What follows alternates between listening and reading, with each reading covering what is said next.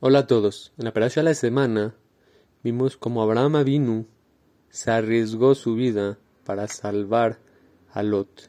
Después de la guerra contra los reyes de Sedom y todo Abraham Avinu lo salvó a Lot. Pero ¿por qué salvó a Abraham Avinu a Lot? ¿Cómo Abraham Avinu se metió en peligro? ¿Se metió nada más para salvar a Lot? Cuenta el Midrash que cuando se enteró Abraham Avinu que Lot estaba secuestrado, dijo, ¿sabes qué? No lo voy a salvar, no es una persona tzadik. Decidió irse a un lugar malo. Yo no lo voy a salvar. Entonces, después volví a escuchar que la guerra estaba muy fuerte y que pareciera que la guerra iba a llegar hasta donde él estaba. Iban a guerrear contra su ciudad donde él estaba. Y lo iban a matar, iban a matar a todos. Abraham vino en esos momentos dijo, yo tengo que tener confianza en Akadosh Baruj Akadosh Baruj me va a ayudar, yo tengo que estar acá.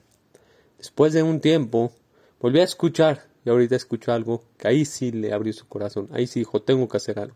¿Saben qué escuchó? Abraham vino, escuchó que estaban diciendo que él era el que estaba secuestrado, que él era el que estaba cautivo.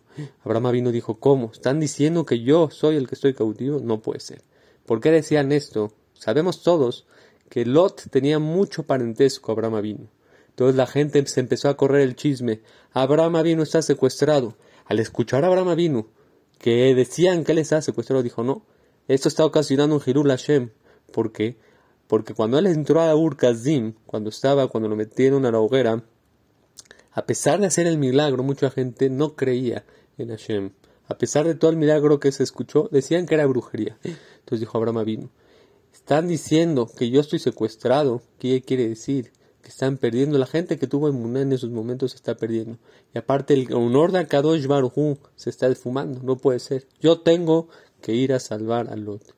Por eso fue que Abraham Avinu se arriesgó, fue, luchó contra los diez, eh, contra los reyes y salvó a Lot. ¿Por qué?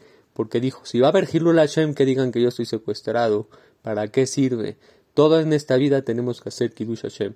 Y como ahí continúa el Midrash en el Molam es dice que creo como seis o siete cosas, beneficios le salió después de, la guerra de, después de salvar a Lot. Uno de esos, uno de los, de los, puntos positivos que le salió fue que ya ahí empezaron todos a reconocer a Abraham Avinu. Todos, hasta los querían poner de rey. Como dice entre paréntesis, que hay cuatro monedas que en todo el mundo se aceptaron. Una en el tiempo de David, otra en el tiempo de Yeshua, otra en el tiempo de Abraham vino. Pero, y, la otra no me recuerdo. Pero la, y, ¿Por qué? Porque Abraham vino, la moneda que había sacado en ese entonces, tenía en una parte la moneda, tenía la forma de dos viejitos, y en la otra forma, la forma de dos personas, dos, una pareja joven. La forma de dos personas viejitas era su forma de él y de Sara para decirles que la gente puede tener hijos y la, otra parte de la moneda tenía representando a Isaac y a su hijo.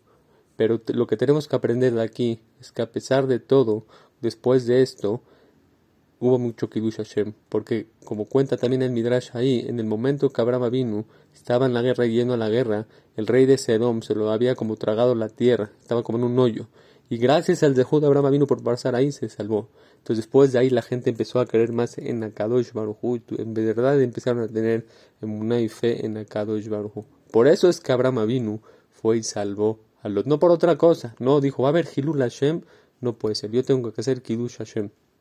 Por eso nosotros tenemos que reflexionar qué hacemos en la vida. somos un ejemplo, que estamos dando Kiddush Hashem y la gente nos envidia para ser mejores personas, o somos ese ejemplo que dice no te juntes con él, no actúes como él. ¿Cómo actuamos cada día y día? Seguimos el dicho que dicen el judaísmo es perfecto, pero el judío, ¿no? ¿Qué quiere decir? Que la Torah está perfecta, la persona cuando se comporta bien y hace lo que la Torah dice, el judaísmo está perfecto, es perfecto, pero eh, el judaísmo es perfecto, pero el judío no. O nosotros tenemos que decir y hacer que digan, el judío es perfecto porque hace su judaísmo como debe de ser. Por eso reflexionemos y hagamos Kiddush Hashem de hoy en adelante. Hashem que todos tengan todo lo mejor.